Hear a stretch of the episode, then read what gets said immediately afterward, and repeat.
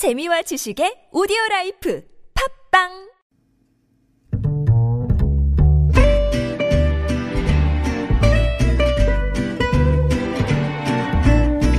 Good evening, everyone. Welcome to the evening show. 경비원 아저씨의 모습은 결코 비용으로 환산할 수 없는 것들입니다. 부산 해운대구 아파트에 대자보가 붙었습니다. 아파트 경비 용역 감축 방안에 대한 찬반 투표에 들어가면서 입주자 한 분이 사람의 일터를 없앤 일에 신중하자며 붙인 대자보인데요. 이런 노력 때문일까요? 입주자 과반수가 관리비 만 원 절감 대신 상생을 선택했다고 합니다. 겨울 들어가는데 훈풍 같은 소식이 아닌가 싶습니다.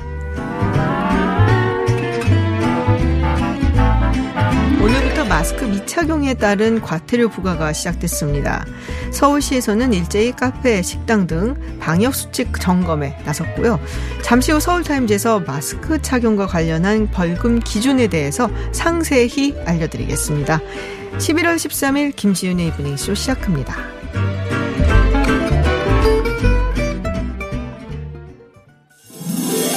Welcome to Unfiltered. North Korea's latest CNN was given 미국 오하이오 주 일본의 백색 국가 명단 should be on the air 국내외 소식을 한 번에 들려듣는 뉴스 서울 타임즈 서울타임즈 시간입니다. 오마이뉴스 박정호 기자 그리고 경향신문 박순봉 기자와 함께합니다. 어서 오세요. 안녕하십니까? 안녕하세요. 네, 유튜브 TBS FM으로 들어오시면 보이는 라디오로도 함께하실 수 있습니다. 자, 내일 노동시민사회 단체들이 서울과 부산 주요 지역에서 10만 명 집회를 예고를 했습니다.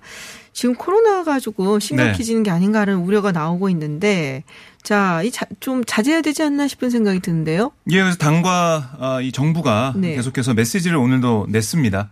정세균 국무총리가 코로나 대응 중앙재난안전대책본부 회의에서 전국적으로 약 10만 명이 참여할 것으로 보이는데 집회 주관 단체는 방역 수칙을 준수하겠다고 약속했지만 실제 현장에서 제대로 지킬지는 장담할 수 없다. 그러니까 지금이라도 집회를 재고해 줄 것을 요청한다라고 말을 했습니다. 그러니까 여러 지역에서 감염이 발생하는 상황에서 동시 다발적 집회는 코로나 대규모 확산의 도화선이 되기 충분하다라고 또 강조를 했고요. 현재와 같은 증가세가 계속되면 거리두기 단계 격상을 좀 고려해야 되는 그런 상황이기 때문에 자제해달라라는 얘기를 하고 있습니다. 그리고 이낙연 민주당 대표도 오늘 최고위원 회의에서 방역에는 보수와 진보가 따로 있을 수 없다라고 지적을 했고요. 네. 김태년 원내대표도 지자체는 만약 불법적인 집회가 이뤄지면 동일 기준으로 단호하게 대처해달라라고 주문했는데 왜 이런 얘기가 나오냐면 8.15 광화문 집회 기억하실 겁니다. 그쵸. 그때 보수단체가 거기 뭐 모여서 여러 가지 비판을 받았고 또 그 집회를 통해서 확산도 좀 많이 됐잖아요. 감염자들이. 그러니까 이런 상황이 있었는데 이제 진보 단체 주말 집회를 그냥 뭐 이 정부에서 대충 넘어가거나 설렁설렁 봐주거나 이렇게 된다면 그런 걸로 인해서 확진자가 확 늘어난다면 여기에 대한 이중잣대 논란이 있을 수가 있거든요. 그렇죠. 더 당정이 오늘 메시지를 보면은 더 심각하게 또 강하게 경고의 메시지를 좀 내놨습니다. 경고 메시지는 내놨지만 말을 좀 들어줘야지 될 거 아니에요. 이 다른 곳들에서. 네. 뭐 아직 그쪽에선 얘기가 없는 거죠. 어떻게 그러니까. 이 방역 수칙을 잘 지키겠다고 하고 있고요. 그다음에 인원도 최대한 적게 모여서 그러니까 동시다발적으로 모이는 거기 때문에 뭐 10만 명이라 얘기를 하는데 한 곳에 10만 명이 모이는 건 아니에요. 네. 그래서 그런 식으로 해서 좀 음. 정부의 우려를 부식시킬 수 있는 그런 쪽으로 가겠다라고 얘기하고 있는데 내일 현장에 좀 가봐야 될 것 같아요. 한 곳에 10만 명이 아니라도 그래도 뭐 한 뭐 만 명 가까이는 모일 거 아니에요. 한 곳에. 음, 그럴 가능성도 있는데 우선은 그 집회 주최 측에서는 최대한 네. 방역 수칙을 지키는 모양새로 가겠다라고는 하고 있습니다. 뭐 조심하셔야지. 이럴 때 집회에서 괜히 또 코로나 지금 뭐 계속 나오고 있는데 잘못하면은 욕 많이 먹습니다. 네. 최근에 지금 확진자 수가 막 늘어나고 있단 말이에요. 또 서울에 신규 확진자 수가 굉장히 많았다고 들었어요. 네, 오늘 저도 숫자 보고 걱정되더라고요. 오늘 0시 기준으로 신규 확진자 191명이었습니다. 거의 200명에 육박하는 그런 상황이고요. 이 숫자가 이 지, 지난번에 이 수도, 수도권에 집단 감염 여파 있었잖아요. 그때 지난 9월 4일이었는데 198명이었거든요. 그 이후 70일 만에 최대 많은 숫자입니다. 그리고 이번 주 일주일 현황 한번 살펴보면은 이 지난주 토요일에 89명이었고요. 그 다음 날인 일요일에 143명이었는데 이어서 126명, 100명, 146명 그리고 어제 143명이었다가 음. 이 오늘 191명까지 크게 늘어난 거예요. 그러니까 일주일간을 좀 따져 보면은 이 100명 아래였던 날은 하루밖에 없었습니다. 어. 그것도 주말이었고요. 검사 건수가. 아하. 예, 이런 상황이다 보니까는 1.5 단계로 격상해야 된다 이런 의견도 나오고 있고요. 특히 기온이 낮아져가지고 실내 환기도 좀 어렵고 또 바이러스 생존에는 유리하잖아요. 이런 겨울철을 앞두고 방역당국도 거리두기 격상을 고민하고 있는데요. 이 손영래 중앙사고수습본부 전략기획반장이 이 브리핑을 했는데 이 현재와 같은 증가세가 계속되면 거리두기 단계의 조정 기준도 2, 3주 내에 충족할 가능성이 커진다 이렇게 아이고. 얘기를 했습니다. 지금 수도권의 경우에는 100명 미만 요게 1단계 유지하는 조건 중에 하나거든요. 근데 이게 지금 넘어설 수 있다라는 거죠. 그렇군요. 정말 다들 조심해야 되는 시기가 아닌가 싶어요. 자, 그리고 마스크 미착용 과태료 부과가 오늘부터 시작이 됐습니다. 네. 아, 오랜만에 우리 마스크 또 얘기를 우리 박정우 기자가 전달을 해주시는 네, 네. 시간을 마련했어요. 참 올해 초에 예, 상반기에 마스크가 없어가지고 음. 맞아요. 거기서 줄 서서 막 그런 상황들 그래요, 맞아요. 그 소식을 제가 전해드렸었는데 어, 이게 지금도 또 마스크 얘기를 하게 됩니다. 네네. 그러니까 사회적 거리두기 1단계에서 마스크를 반드시 써야 하는 시설, 음. 뭐 장소 이런 게 많이 궁금하실 텐데, 그러니까 우리가 가는 곳은 다 마스크를 써야 된다 이렇게 보시면 돼요. 음. 어, 특히 이제 미착용 과태료가 부과가 되기 때문에 주의를 하셔야 되는데, 우선 뭐 대중교통, 그리고 뭐 집회 시위장, 뭐 의료기관, 약국, 네. 요양시설, 뭐 주야간 보호시설, 종교시설 다 써야 되고요. 이 가운데 뭐 중점관리시설 9종류, 그러니까 클럽, 룸살롱 같은 유흥시설 5종류 하고 노래연습장, 실내 스탠딩 공연장, 방문 판매 같은 직접 판매 홍보관, 식당, 카페 다 써야 되고요. 일반 관리 시설 4종도 마찬가지입니다. PC방, 학원, 독서실, 스터디 카페, 결혼식장, 장례식장, 영화관, 공연장, 아, 목욕탕, 또 직업 훈련 기관 다 포함이 되고 그냥 다 들어가네요. 다 들어간다 네. 보시면 돼요. 콜센터 같은 곳, 유통 물류센터, 실내 스포츠 경기장, 500인 이상이 참석하는 모임 행사 등에도 반드시 마스크를 착용해야 됩니다. 안 쓰면은 어떻게 되냐? 그러니까 위반 당사자에게 만약에 이제 공무원들이나 지자체에서 단속하잖아요. 네. 어, 가서 이 위반 당사자에게 먼저 마스크를 제대로 착용한 것을 현장 지도합니다. 음. 아, 뭐 코를 보이게 쓴다든가 아니면은 턱만 가린다거나 마스크. 이렇게 하면 올려 쓰세요 얘기하잖아요. 네네. 그때 아니 왜, 내가 왜요? 아니 그런다다가 아 저는 답답해서 못 씁니다. 이렇게 거부하면 음. 네. 그래서 과태료가 부과가 됩니다. 아. 그러니까 한번 현장 지도를 하는 거예요. 네네. 네, 그래서- 한번 기회를 주는군요. 그렇습니다. 그 음. 착용을 그때 현장 지도 받아서 바로 쓰면은 과태료가 부과 안 되는 상황이 되니까요. 네. 뭐 우선은 제대로 다 쓰셔야겠지만은 그런 음. 과태료 부과 상황이 된다는 것을 알아두시면 좋겠고 또 이용자에게 마스크 착용 의무 같은 방역 지침을 제대로 안내하지 않았다가 적발되는 시설 관리자 운영자 역시 행정 명령에 따라 의무를 준수하지 않은 것으로 관주돼서 300만 원 이하 과태료 내야 됩니다. 오. 1차 위반 시에는 최대 150만 원, 2차 위반 그 2차 이상 위반 시에는 최대 300만 원인데 음. 이것도 좀 약간 얘기가 나온 게 뭐냐면 안내만 하면은 괜찮다라고 해서 안내하고 신경 안 써도 되는 게 아니냐 뭐 이런 얘기도 음. 있는데 근데 우리 사업하시는 분들 자영업자분들은 굉장히 신경 많이 쓰고 계신다고 하더라고요. 그렇겠죠. 예, 그러니까 잘못하면은 그렇습니다. 물어야 되는데. 과태료 내야 되기 때문에요. 그러니까 이런 안내가 나오든 안 나오든 우리 손님들 시민들이 잘 지켜야 되는 그런 상황이 되는데 좀 이게 근데 애매한 상황이 좀 있어요. 어떤 거요? 애매한 상황. 만약에 음료를 마실 때나 아니면 물 속이나 탕 안에 있을 때 음. 어떻게 해야 되느냐 이런 얘기 하시잖아요. 네네. 그때는 안 써도 됩니다. 뭐 아. 먹거나 수영을 하거나 아, 탕 안에 있을 때는 안 써도 되지만 문제는 다 뭐 음식을 먹고 계산할 때 이럴 때는 써야 돼요. 음. 그리고 목욕탕 같은 데도 어, 다 이용하고 나와서 탈의실에 갈 땐 또 써야 됩니다. 음. 이런 것들 좀 애매한 부분인데 어, 좀 잘 지켜야 된다고 얘기를 하고 있고 그 공원 산책이나 자전거 타기, 등산 같은 야외에서는 다른 사람과 2m 이상 거리두기가 가능한 경우는 마스크는 안 써도 되지만 뭐 집회 시위 현장이나 행정 명령이 내린 장소에서는 마스크를 꼭 써야 되는 그런 상황이고 근데 이게 좀 사람들이 얘기 들어보니까 헷갈린다고 하더라고요. 목욕탕 같은 데서 그 탕에서 나와가지고 나왔는데 좀 젖어 있잖아요. 네네네. 근데 그 상황에서 바로 마스크를 써야 마스크부터. 되느냐. 아. 저도 이게 원래 궁금했어가지고 네. 예전에도 찾아보고 그랬는데, 그러니까 요번에 좀 명확해진 것 같아요. 그러니까 목욕탕 갈 때 탈의실까지는 써야 되고 네. 그다음에 이제 그 탕이라고 하는 게 이 물속을 말하는 게 아니라 이렇게 문 열고 들어가면 아, 이제. 시작되는 네. 거기로 인식을 하면 될 것 같아요. 아, 네. 그렇군요. 그리고 PC방 같은 경우는 그런 얘기를 또 하시더라고요. 아니 PC방엔 또 음식물 섭취가 가능하잖아요. 그렇죠. 그러니까 음식물을 어, 먹으면서 뭐 라면을 먹으면서 젓가락 든 채로 먹으면서 PC방 게임을 할 때 어떻게 할 거냐. 이거는 게임을 하는 거냐 아니면 음식을 먹는 거냐 헷갈린다 이런 분도 있는데 아 이것도 좀 아, 헷갈린 부분이 있지만 그래도 음식을 먹을 때는 괜찮다고 하니까 아, 어려운 부분입니다. 근데 사실은 음식 먹는 중간에도 중단을 한다면은 쓰는 게 원칙이기 때문에 그 음. 게임 상황은 뭐 제가 판단 내릴 건 아니지만 아마도 커피를 최대한 이렇게 한 모금 마시고 내려오면 딱 이렇게 올려야 되는 거죠. 써야 그, 되는 그게 거죠. 사실은 원칙이죠. 사실은 원칙인데 애매한 부분이고 헬스장 같은 곳에서도 네네. 마스크를 쓰고 뭐 걷거나 뛰거나 운동을 해야 된다고 하니까 어, 나 그러면은 안 다니겠다 취소하겠다 이러신 분도 있다고 해요. 어, 저희 동네도 헬스장 그 한 달 만 원 막 이렇게까지 붙이더라고요. 워낙에 이 코로나 이후에 너무 힘드니까 음. 완전히 파격 할인 막 이렇게도 붙이고 하는 걸 봤는데 네. 근데 사실 지금 얘기 들어보면은 이미 일상에서 그렇게 하고 계시는 분들 많을 거라고 저는 생각이 들어요. 네, 특히 네. 대중교통 같은 경우는 안 쓰신 분이 없다고 하더라고요. 그러니까요. 뭐 네. 카페 가도 요새는 예전에는 사실 안 그런 분들 많았어요. 일단 카페 들어가면은 커피 마시니까는 이게 벗어놓고 있는 분들 꽤 음. 있었는데 최근에는 커피 마실 때는 이렇게 뭐 벗더라도 네. 그 이외의 상황에서는 다 이렇게 쓰고 있는 분들이 대부분이거든요. 그 어떤 분들은 손님 중에 그 벗고 얘기하는 걸 보면은 음. 직원한테 가서 얘기하는 분도 있어요.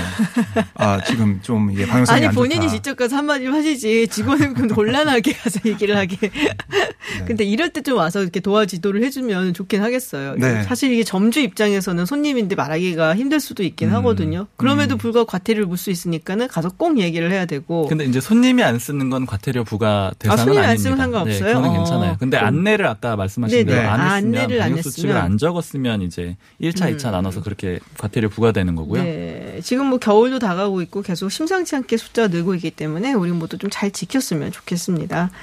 자, 추미애 법무부 장관 이야기가 또 나오고 있습니다. 휴대전화 비밀번호 제출을 거부하는 피의자를 처벌하는 법안을 검토하라고 지시한 것에 대해서 여러 가지 반발이 나오고 있어요. 어, 그랬더니 뭐 디지털 증거 압수수색에 실효적인 방안을 도입해야 된다라는 뭐 이야기도 하고 있는데 이거는 뭐 상당히 많은 바- 비판을 받고 있는 것 같습니다. 네, 그러니까 어제 이 정진웅 광주지검 차장검사를 이 기소한 서울 고검에 대해서 감찰해라 이렇게 추미애 장관이 지시를 했고 이거하고 함께 피의자의 휴대전화 비밀번호 공개를 강제하는 법률 제정하라 이렇게 또 지시 두 가지를 했거든요. 그 서, 정진훈 검, 그 검사를 기소를 했기 때문에 감찰을 하라는 거예요?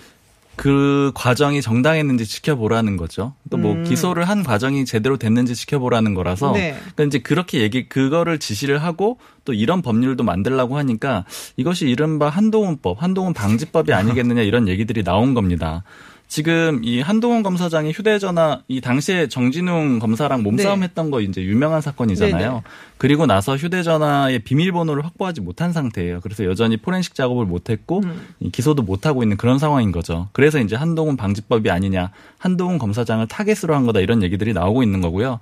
그런데 이제 이 법률 제- 제정 지시에 대해서 굉장히 반발들이 심했습니다. 네. 어제 야당에서 뭐 반발이 심했고 금태섭 전 의원, 이 무소속 의원도 나서서 비판을 하기도 했고요. 이렇게 반발이 심하니까 추 장관이 어제 저녁에 페이스북에 글을 올립니다. 이 역사는 도전에 대한 응전으로 발전한다. 디지털을 다루는 법률 이론도 발전시켜 나가야 범죄 대응을 할 수 있을 것이다 이렇게 얘기를 했는데 즉 이런 반발에 이 굴하지 않겠다 추진을 하겠다 이런 의지를 다시 한번 밝힌 거예요. 그리고 특히 추 장관은 이 인권 수사를 위해서 과학 수사 기법으로 전환을 해야 된다 이런 얘기도 했습니다.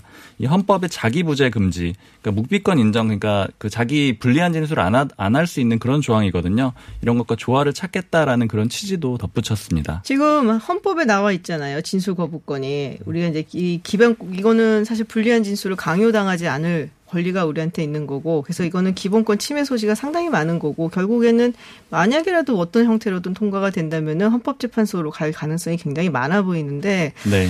뭐 역, 도전에 응전하고 역사로 뒤돌아가지 않겠다고 이야기를 하지만 이것은 상당히 뒤돌아간다라고 볼 수도 있는 법이거든요. 맞습니다. 역사적으로 네. 조금 뒤로 가는 거다 이런 얘기들을 지금 뭐 시민단체들에서 비판하고 성명하고 이러고 있는 상황이죠. 공안정국으로 네. 돌아가는 것이라는 얘기도 나올 수 있고 뭐 이건 뭐 미국 얘기를 해서 보합니다만은 애플 같은 경우에는 이 비밀번호를 테러리스트로 의심이 된 사람의 그 아이폰의 비밀번호를 가르쳐 달라고 했음에도 사생활 침해를 이유로 해서 음. 가르쳐 주지 않기도 했거든요.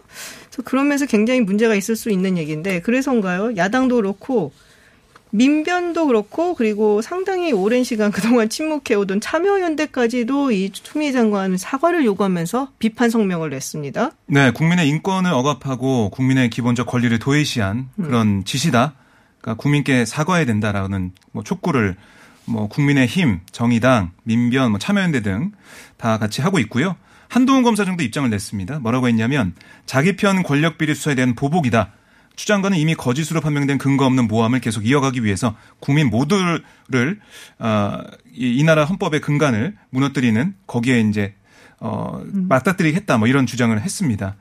그리고 자신이 휴대전화 비밀번호 말하지 않아서 수사가 지연되고 있다는 추 장관 주장에 대해서는 압수물 분석은 당연히 수사기관의 임무일 뿐이다라고 반박을 했어요. 뭐 이런 얘기가 나니까 법무부가 다시 또 입장을 내놨는데 이게 법원 명령 시에만 공개 의무를 부과하는 그러니까 기본권 침해를 최소화하는 취지를 가지고 있다라는 얘기를 하면서 엠번방 사건을 또 사례를 들었습니다. 엠번방 사건의 주범인 조주빈이 휴대전화 잠금 해제에 협조하지 않아서 수사가 지연됐다. 아, 이런 언론 보도를 예로 들었거든요. 한동훈 검사장이 성범죄자인가요? 그왜 한동훈법이라 그래요? 여러 디지털 이 상황에서 디지털 이런 여러 가지 기법들이 필요한 상황에서 어, 이런 법도 좀 검토해봐야 된다 이런 얘기를 또 법무부에서 내놨습니다. 글쎄요. 악법으로 될 수 있는 가능성이 농후하다라는 것이 민변, 참여연대 그리고 야당 그리고 많은 법률가들이 얘기하고 있는 것 같습니다. 좀 조심스럽게 접근해야 될지 않을까라는 생각이 드네요. 자, 안철수 대표가 윤석열 검찰총장한테 러브콜을 보냈다는 거는 뭔가요? 뭐 직접 얘기한 건 아니죠? 어, 뭐 본인이 이제 기자들한테 밝힌 그쵸, 거죠. 예. 직접 얘기한 건 아니지. 네, 보낸 건 아니고요. 네. 어제 마포 포럼에서 강연했거든요. 마포 네. 포럼이라는 거는 국민의힘의 전직 의원들, 특히 이제 김무성 전 의원 같은 사람들이 주도해서 하고 있는 포럼인데 여기 강연 마치고 기자들이 질문을 했습니다. 그러니까 지금 안 대표가 플랫폼 야권 혁신 플랫폼 만들겠다 이런 얘기 하거든요. 그랬더니 이윤 총장 같은 사람은 어떻느냐 이렇게 물어보니까 일단 본인이 정치를 하겠다는 결심을 해야 된다. 윤 총장 같은 분이 혁신 플랫폼에 들어오면 야권에 큰 도움이 될 것이다 이렇게 얘기를 했고요. 그런 분이 함께 플랫폼을 만들어가면 정말 좋겠다 이렇게 긍정의 뜻을 밝히기도 했습니다. 음, 알겠습니다. 네. 뭐 서울 타임즈는 오늘 시간이 모자라서 여기까지 들어야 아, 될것 같습니다. 마스크를 너무 많이 했나 봐요.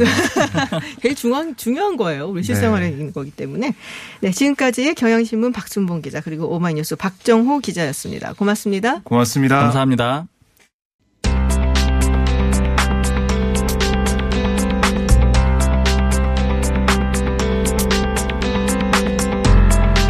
엊그제 정의당이 사회적 소수자에 대한 차별을 금지하는 차별금지법 제정을 위해 한 달간 집중 행동에 돌입하겠다고 밝혔습니다.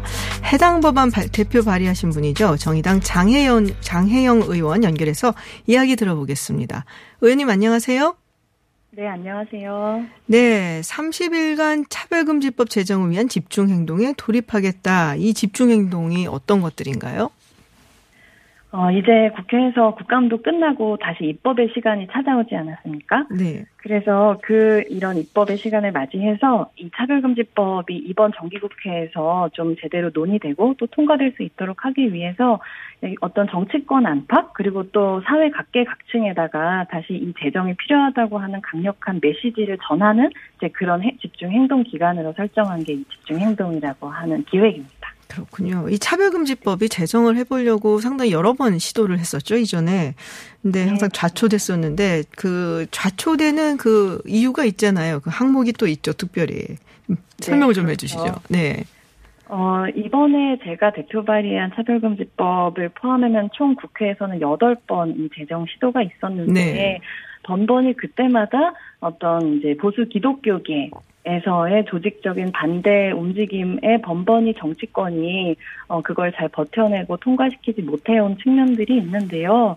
그래도 이번에 이제 여덟 번째로 발의되는 시점에는 저희는 조금 지금까지와는 다를 거다. 이번에는 제정할 수 있다라고 하는 목표를 두고 어, 캠페인을 좀 하고 있습니다. 음. 그런 가장 이제 중요한 이제 변화된 이유는 아무래도 이번 21대 국회에 어 지금 그 어느 때보다도 강력한 여당이 이제 만들어져 있고 이 여당은 다름 아닌 이 차별금지법이 만들어졌었던 노무현 정부를 계승하고 또 문재인 대통령의 과거 공약이기도 했었던 이 차별금지법을 여러 번 발의를 같이 하기도 했었던 민주당이기 때문에 이번에는 우리가 이걸 제정할 수 있을 것이다. 국민적인 의지를 모아서 그렇게 캠페인을 하고 있습니다. 사실 보수 기독교계가 반대를 했었던 이유 중에 하나가 이 성적 지향성에 의한 사별에 반대한다. 이 부분이 가장 컸다라고 보여지는데요. 네. 네. 어떻게 이번에는 좀 기대를 하시는지요? 민주당이나 다른 당에서 이렇게 좀 같이 힘을 합해줄 거라고 보시는지요? 사실 그 지금까지 정치권이 여러 번 이 사회적 합의라고 하는 단어 뒤로 이 차별금지법이나 어떤 성적 지향, 그러니까 성소수자들에 대한 차별의 문제를 사실은 함구해온 측면이 있는데요. 정치가 멈춰 있어도 시민들은 사실은 굉장히 많이 변화하셨다고 하는 것을 여러 가지 수치들을 보면 확인을 할 수가 있습니다. 당장 국가인권위원회가 이제 진행한 인권 의식의 조사, 차별금지법의 제정에 대한 조사를 보면 국민 가운데 이제 10분 중에서 9분은 이런 어, 성소수자를 포함한 차별을 금지하는 법 제도가 우리 사회에 필요하다라고 하는데 응답을 해주셨고 그 조사뿐만 아니라 다른 여러 조사에서도 이런 여론이 상당히 우세한 것으로 나와 있거든요. 근데 다만 이제 국회가 이런 여론 변화된 여론을 잘 느끼지 못하고 이제 관성된 관성에 의해서 어떤 지금까지 존재했던 반대의 목소리를 더 크게 느끼고 있는 측면이 아직도 조금 있기는 한 것 같습니다. 네, 민주당의 이상민 의원이 어, 민주당 표 차별금지법 대표 발의할 것이다라는 보도도 있었습니 다. 있었어요. 의원님이 네. 발, 어, 발의하시는 이 내용과 민주당의 이상민 의원 내용과 혹시 어떤 점이 다른가요? 어, 사실, 어, 이상민 의원이 준비하고 계시는 내용은 국가인권위원회에서 저희가 법안 발의했을 때와 거의 비슷한 타이밍에 이제 제안하신 평등법 시안을 기초로 두고 여러 안을 검토하고 계신 걸로 알고 있는데요. 네. 기본적인 내용은 그러니까 성적 지향이나 성별 정체성이라고 하는 차별금지 사유를 포함해가지고 논의되고 있는 걸로 알고 있고요. 다만 좀 다른 부분은 이제 차별을 규정하는 부분이 아니라 이 차별의 시정을 어떻게 명명할 것이냐라고 음. 하는 부분에 있어서 이제 저희가 가지고 정의당에서 대표 발의한 법안은 이행 강제금 같은 이제 구제 조치들을 좀 넣어놓은 반면 네. 이상민 의원 안에서는 이제 그런 것들이 좀 빠지는 방안도 고려를 하고 계신 걸로 알고 있는데요. 그런 거는 사실 상임위원회 차원에서 충분히 논의할 수 있는 사안이고요. 큰 어떤 지금까지 이 법이 통과되지 못했었던 부분들에 대한 이견이 있거나 그런 것은 아니라고 알고 있습니다. 그렇군요. 이번에 좀 기대를 하고 계신 건가요? 음, 네, 맞습니다. 근데 기대만 하고 있을 수는 없으니까 이것을 제대로 행동으로 이끌어내기 위해서 저희가 좀 견인하기 위한 여러 기획들을 이번 집중 행동 기간에 좀 실천하려고 합니다. 네, 그렇군요. 자, 그리고 정의당이 또 추진하고 있는 법안이 하나 더 있죠. 중대재해기업처벌법. 어, 네. 조금 정확히 어떤 법안인지 참 짧게 소개를 해 주시겠어요? 네. 중대재해기업처벌법은 이제 요즘 대부분의 어떤 대형 재해 사건들이 특정한 노동자 개인의 실수나 위법 행위로 인해서 만들어지는 거라고 하는 어 관점에 대해서 인정하지 않고요. 그보다 본질적인 문제는 기업 안에서 위험을 관리하는 시스템이 부재하기 때문에 자꾸 그런 안타까운 사건들이 일어나는 거라고 간주하고 이에 관한 사업주들의 책임 그리고 그에 따르는 처벌을 좀 강화하는 내용인데요. 구체적으로 말씀을 드리면 이 많이들 알고 계시는 이제 태안 석탄화력발전소에서 돌아가신 고 김용균 노동자분 같은 산재 이제 사망이나 아니면 세월호 참사처럼 그런 다중 이용 시설을 이용하다가 사고가 발생하거나 아니면 가습기 살균제 문제처럼 이런 위험 물질을 제조해서 그 결과로 중대한 재해가 발생했을 때 그거를 기업이 안전 책임을 다하지 않은 범죄로 규정을 하고 이에 관한 어떤 형사적인 책임 그리고 과실이 증명될 경우에는 그에 대한 강력한 대상 책임을 그 사업주 법인 기관들에게 묻는 그런 법안입니다. 아, 그 말씀을 하시니까 또 떠오르긴 한데 이 가습기 살균제 이 문제가 제대로 잘 해결이 안 된다고 들었거든요. 네, 맞아요. 제대로 처벌받지 못하고 있습니다. 네. 그래서 정권이 좀 바뀌어가면 차기를 좀 해결이 될 줄 알았는데 그렇지 못하다는 소식을 들어서 좀 굉장히 가슴이 아픈데 어린아이들도 있고 네. 그랬잖아요. 예, 맞아요. 네. 근데 지금 이제 국민의힘 측에서도 뭐 공감대가 형성이 되면 입법할 수 있다라고 김종인 비대위원장이 밝히기도 했어요. 어, 근데 조금 국민의힘 측하고는 생각이 약간 좀 다른 것 같은데, 뭐 구체적인 부분에서는 어떻게 보고 계세요? 뭐 사실 국민의힘에서 그렇게 이제 발언이 나온 것 자체는 긍정적으로 보지만 이제 그게 당장 그 당내에서 얼마나 내부적인 동의로 모아지고 있는지 현실적으로 음. 그 부분은 좀 더 지켜봐야 된다고 생각하고요. 오히려 이제 저희가 눈여겨보고 있는 것은 민주당에서 음. 이제 박주민 의원식 의원도 이제 개정안을 발의하고 했었던 부분들에 대해서 어 어, 이 문제를 다루어야 된다는 데에서는 전향적으로 평가하고 있지만 사실상 그 발의된 법안의 내용에 있어서 미진한 부분이 있기 때문에 음. 굉장히 그 부분에 있어서는 유감스럽게 생각하고 있습니다. 아, 어떤 부분이 미진한가요? 그러니까 제일 중요한 게요. 네. 이 중대재해기업처벌법에서 는 이제 처벌의 수위를 어떻게 결정할 거냐의 문제도 있지만 적용하는 거를 어디까지 유예할 거냐. 제한할 거냐의 문제가 더욱 핵심적인데요. 음. 올해 7월부터 9월까지 통계를 보면은 이렇게 사망하신 노동자분들의 거의 80%가 50인 미만의 사업장에서 돌아가셨거든요. 네. 근데 이 민주당에서 발의된 법안은 이 50인 미만 사업장의 경우에는 이 법을 적용하는 거를 4년을 유예한다라고 하는 조항이 있기 때문에 아하. 사실상 4년 동안 이 80%에 해당하는 노동자들이 이 법에 적용을 받지 않는 거나 다름없는 되게 유명무실한 법안이 될 가능성이 농후한 내용입니다. 아하. 영세 좀 영세한 기업에는 이제 아마 이걸 유예하겠다라고 한 것 같은데 사실상 많은 피해나 이런 어 사고가 50인 이하에서 기업에서 네. 사업장에서 많이 일어난다는 말씀이시죠? 네, 그래서 정말로 실질적으로 적용될 수 있는 법을 만들려고 한다면 이제 그런 유예 조항 같은 것들을 포함해서는 안 되는 거죠. 음, 그렇군요.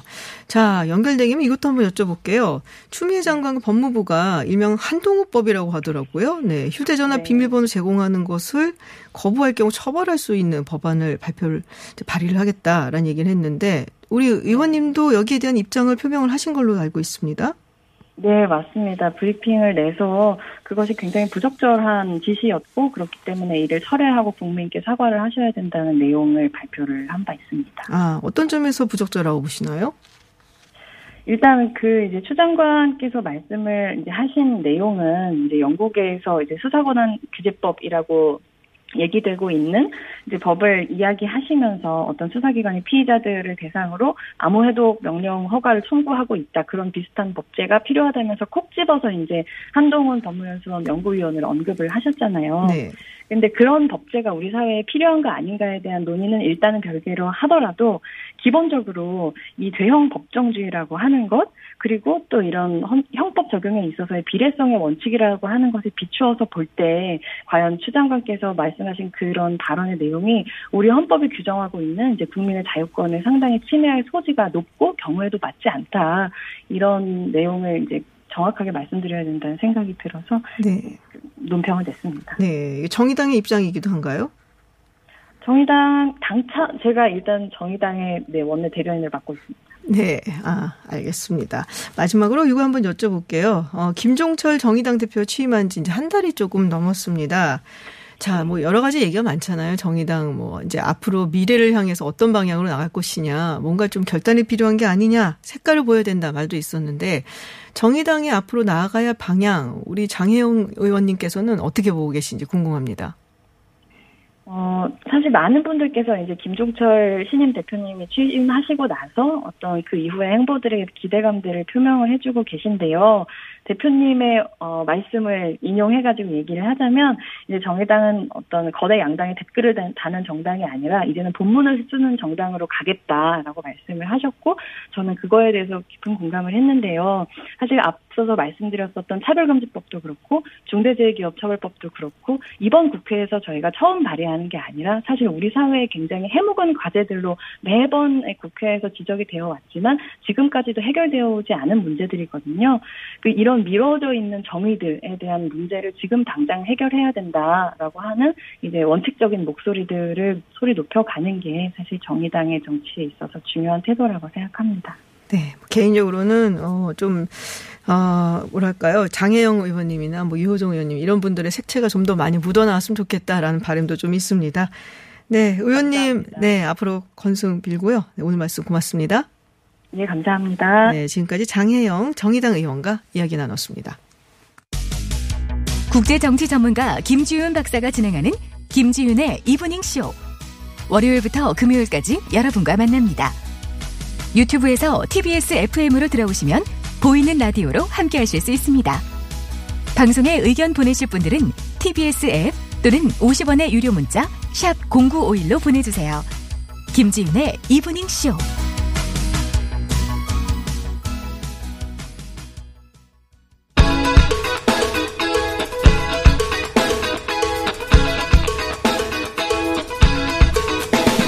오늘 당신이 클릭한 화제의 뉴스 클릭 한 뉴스 인터넷을 달군 화제 뉴스 알아보는 시간입니다. 클릭 한 뉴스 전민기 팀장과 함께합니다. 어서 오세요. 네, 반갑습니다. 전민기입니다. 아 오늘 이렇게 말이 자꾸 이렇게 헛나오고 아, 그런 날이 있죠. 왜냐면은 미남 네. 얘기를 해야 될 것 같은데 네. 그걸 빼먹어 갖고 아, 그건 그냥 싹 지워 주세요. 아, 그래서 미흡자가 싹 들어가는 말을 해 버리고 말았어요. 네. 공식 미남, 뭐 조각 미남 여러 가지 있는데 네. 네 어쨌든 유튜브 TBS FM으로 들어오시면 어떤 미남이신지 네, 보이는 라디오로 확인하실 수 있습니다. 첫 번째 소식 네. 뭔가요? 그 남녀 쌍방 폭행 아, 예. 얼마 전에 있었던 관련 거. 이야기. 네네. 그게 이제 이 부산에서 있었던 일이잖아요. 네. 지난 7일에 이제 남성이 여성을 일방적으로 폭행하는 영상이 유포가 돼서 논란이 됐는데 음. 남성이 보면 이제 쓰러진 여자 얼굴을 휴대전화로 막 가격하고 예, 네. 이 장면이 이제 지하상가 CCTV에 담겼잖아요. 근데 사건에 대한 반응이 지금 좀 극단적으로 갈리고 있어요. 음. 그러니까 한편에서는 남자가 잔인하게 여자를 때린 데이트 폭력이다 비난이 쏟아지고 있고 다른 한편에서는 여자도 때렸으니까 쌍방 음. 폭행이다. 이게 이제 뭐 기사도 사실은 이렇게 나뉘어서 나왔었거든요. 네네. 근데 이제 영상을 보면은 남녀가 모두 주먹을 휘두른 건 맞죠. 근데 이제 물리력 차이가 좀 압도적이고 폭력 자체도 일방적이라는 거는 영상 보신 분들은 아마 아실 음. 수 있을 거예요. 그 지난 며칠 이제 온라인을 좀 뜨겁게 달렸는데 이게 폭행이 남녀 모두가 가해자인 쌍방 폭행인가 아니면은 이게 친밀한 관계에서 약한 파트너를 향해서 휘두른 어떤 데이트 폭력인가 여기에 대해서 그 이수정 경기대 교수가 한 신문사하고 인터뷰한 기사가 음. 있었는데 많은 분들이 보셨더라고요. 어, 네. 이수정 교수님이 또 어떤 말씀을 하셨길래? 그 이번 사건이 양자가 동등하게 싸운 쌍방 폭행으로 규정되는 것에 좀 분노를 음. 드러내셨어요. 이제 말도 안 되는 게 우리나라에서는 이게 쌍방 폭행이 될 수 있는 구조라는 거죠.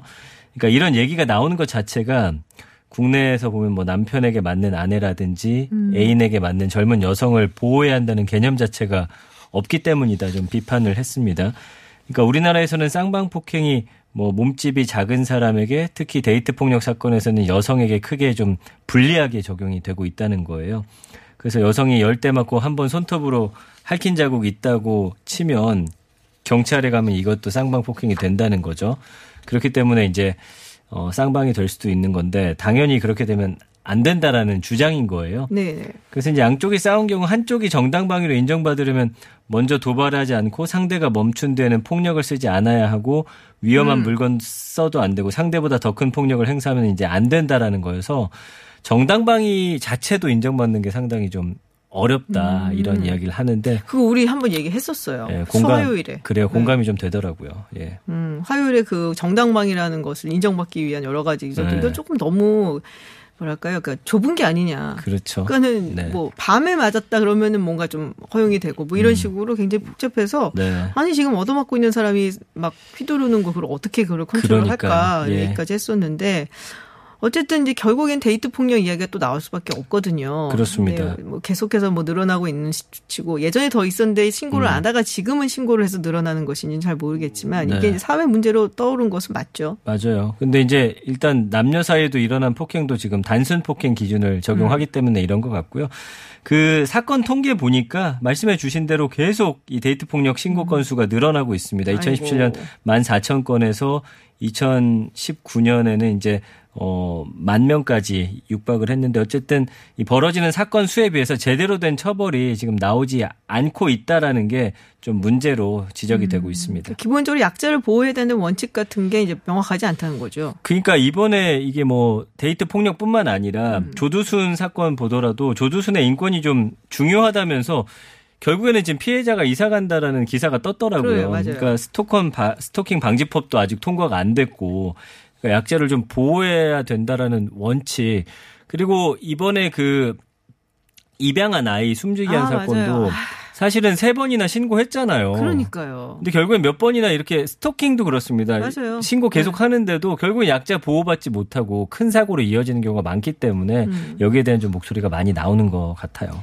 그러니까 이 데이트 폭력도 사실 여성과 남성의 문제라고 보는 게 아니라 강자와 그렇죠. 약자의 문제로 봐야 되거든요. 맞아요. 아이들에 대한 아동 폭력도 마찬가지고 거의 네. 모든 것들이 다 그런 식으로 봐줘야 되는데 이걸 뭐 여성과 남성의 문제로만 접근할 건 아니라고 생각해요. 특히나 아. 어떤 가족이나 뭐 연인 이렇게 좀 가까운 관계라고 생각되면 더더욱 약간 알아서 뭐 예, 하세요 그 안에서 뭐 개입 안 하려고 하는 좀 움직임들이 많은 것 네. 같아요. 아 이거는 네. 적극적으로 개입을 해야 될 때가 더 많다고 저는 생각을 맞습니다. 합니다. 네. 자두 번째 소식은 집콕 문화생활이 늘었다는 얘기인데 그뭐 당연하다고 생각은 들어요. 그렇죠. 네. 근데 이제 이거를 빅데이터로 좀 뽑아 본 거거든요. 네네. 이제 뭐 저도 이걸 전문으로 하고 있는데 문화체육관광부가 음. 이 코로나 관련 빅데이터 분석을 한 걸 보니까 그 코로나19 전후로 비교할 때 문해 콘텐츠를 보다의 연관어 가운데 가장 높은 언급량 증가율을 보인 게 이제 콘서트, 그 다음에 드라마, 독서, 웹툰, 클래식, 게임 순으로 나타났는데 어쨌든 이런 집콕 문화 생활이 좀 많이 늘었다라는 걸 데이터를 통해서 확인할 수 있었다는 음, 내용입니다. 그렇군요. 네. 뭐 어떤 내용들이 있나요?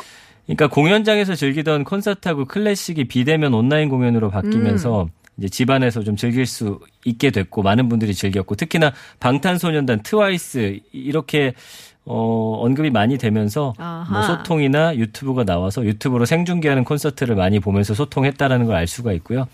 그다음에 이제 뭐 클래식 연관어로는 조성진 외에 뭐 무료 동영상이 등장해서 집안에서 부담 없이 좀 무료로 공연을 즐긴 것도 알 수가 있고 드라마 주요 연관어는 집콕하고 넷플릭스 나왔거든요. 이번에 음. 그 OTT 서비스 다시 보기가 네네. 엄청 많이 늘었다고 아. 하잖아요. 그러니까 이런 것들이 드러나고 있고 뭐 그 외에도 뭐 음. 동물의 숲이라든지 게임 엄청 늘었습니다. 코로나19 전 대비해서 언급량이 2,600%나 급증했고요. 그다음에 문화 문화 콘텐츠 소비 방식 보니까 생중계 실시간 채팅 언급량이 굉장히 많이 늘어서 실시간 소통에 대한 관심이 좀 높게 나타났어요. 어. 그래서 이번에 이제 이렇게 실시간으로 보는 게 훨씬 더 장점이 많다라는 걸 좀 많은 기업들이 안 것 같아요. 이제 음. 아이돌 어, 엔터테인먼트 회사도 왜냐면 콘서트 하면은 5만 명 정도 들어오던 게 네. 이런 걸로 하면은 실시간 접속자 수가 뭐 많게는 수백만 명까지 들어오니까 우와. 외국이 함께 보니까요. 아, 그래서 이런 쪽으로 아마 수익 음. 모델이 더 많아질 것 같아요. 네. 자 마지막 소식은 평양 주민들이 트위터를 한다고요? 예, 이게 좀 흥미로운 기사였는데 네. 북한 당국이나 단체가 아니라 주인 개, 주민 개인 명의로 내세운 음. 트위터 계정이 등장했더라고요. 그러니까 본인을 김명일 조국평화통일위원회 부장, 그다음에 한성일 조국통일연구원 실장이라고 소개한 트위터 계정 두 개가 어, 그냥 예사로운 개인은 아닌데요. 맞아요. 그래서 이 계정 보니까 10월에 가입이 됐고 지난달 1일에 첫 트윗 올린 다음에 1, 2일 간격으로 결국에는 북한 체제 선전하는 글 수십 건이 음. 이제 올라왔어요. 그래서 뭐 예를 들면 조선에서 일어나는 희소식과 북남 관계 소식 전하고 우리 민족의 문화, 역사 여러 가지 상식을 좀 전하겠다라고 하면서 올렸는데 이게 남측의 이용자뿐만 아니라 외국 또 해외에 있는 분들 겨냥해서 영어, 중국어, 일본어로 좀 음. 올라온 트윗도 많아서 눈에 띄었습니다. 어떤 내용들이 또 있나요? 결국에는 이제 대부분이 대외 선전 매체와 크게 다르지 음. 않았어요. 그러니까 개인을 표방한 결국은 북측의 아니, 뭐 어떤 당연히 선정용이 그렇죠. 예. 중국도 안 돼요. 구글 뭐 예. 이런 거 안 돼요. 네. 당연히 안 되지. 그럼에도 어쨌든 개인의 계정을 팠다라는 음. 게좀 약간 하나 하나 쪽 아이디로 했네요. 예. 예. 흥미로운 점이 아니었나 싶고요. 음. 그러니까 김명일 부장 명의 트위터는 보니까 얼마 전에 금연법이 채택됐다. 금연법이 음. 그래도 한다 하는 내용가였는데 나 자신을 위해서 좀 끊을 결심을 하겠다라는 내용이 있었고 약간 설정티가 나는데 네, 그다음에 이제 김장 관련 내용도 아. 있었고 이게 트위터의 통일의 메아리 우리 민족끼리 같은 네네. 북한 단체가 운영하는 계정이 있긴 한데 어쨌든 개인 계정하고 이렇게 하면 좀 더 친근함을 주기 위해서 음. 새로운 방식으로 하는 게 아닌가 싶습니다. 친숙한 선전에 나섰다라고 네. 보면 될 것 같습니다. 네, 지금까지 클릭 한 뉴스 전민기 팀장과 함께했습니다. 오늘 고맙습니다. 감사합니다. 네, 잠시 후 3부 홍기빈의 내일의 세상에서는 참여소득에 대한 이야기를 좀 나눠보려고 합니다. 생소한 분들이 많으실 것 같은데 기대해 주시고요. 또 4부에서는 최근 서울 하늘에서 드론 택시를 시험 비행했었죠. 이번 드론 택시 시험 비행은 우리 드론 산업에 어떤 의미를 가지는지 IT 속으로에서 짚어보겠습니다. 저는 7시에 돌아오겠습니다.